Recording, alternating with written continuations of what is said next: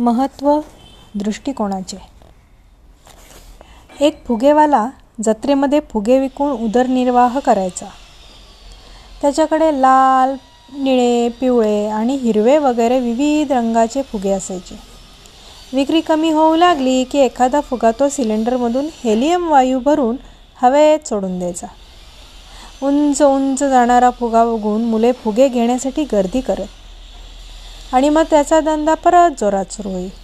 असे तो दिवसभर करत रे असंच एकदा फुले विकताना फुगेवाल्याच्या लक्षात आलं की कोणीतरी आपलं जाकीट ओढतंय. त्याने मागे वळून पाहिलं तर तिथे एक लहान मुलगा उभा होता. मुलानं त्याला विचारलं काका काळ्या रंगाचा फुगा हवेत सोडला तर तो सुद्धा उडेल का? मुलाच्या जिज्ञासेचं त्याला कौतुक वाटलं आणि मोठ्या प्रेमाने त्यांनी उत्तर दिलं बाळ उगा रंगामुळं उडत नाही. तर त्याच्या आत जे काही आहे त्यामुळं तो हवेत उंचच उंच उडतो. हीच गोष्ट आपल्या दैनंदिन आयुष्यालाही लागू पडते. आपल्या अंतरंगात जे काही असते त्यामुळे आपण उंचीवर जातो. अंतरंगातील ही गोष्ट म्हणजे आपला दृष्टिकोन आपली मनोवृत्ती. काही विशिष्ट व्यक्ती संस्था किंवा देश हेच अतिशय यशस्वी का झाले असतील याचा तुम्ही कधी विचार केला आहे का? खरं म्हणजे हे काही फार मोठं रहस्य नाही. यशस्वी ठरलेल्या लोकांच्या विचार करण्याच्या आणि काम करण्याच्या पद्धती अधिक प्रभावी असतात.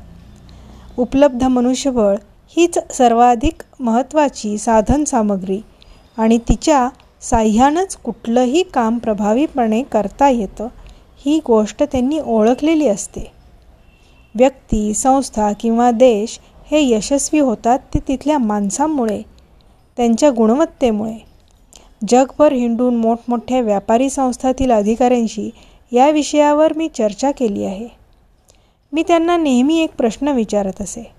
समजा तुम्हाला एखादी जादूची कांडी दिली तर उत्पादन क्षमता आणि नफा वाढून बाजारपेठेवर वर्चस्व निर्माण व्हावे म्हणून तुम्ही जादूच्या कांडीकडे काय मागाल? सर्वांचं एकच उत्तर होतं. कर्मचाऱ्यांचा सकारात्मक दृष्टिकोन.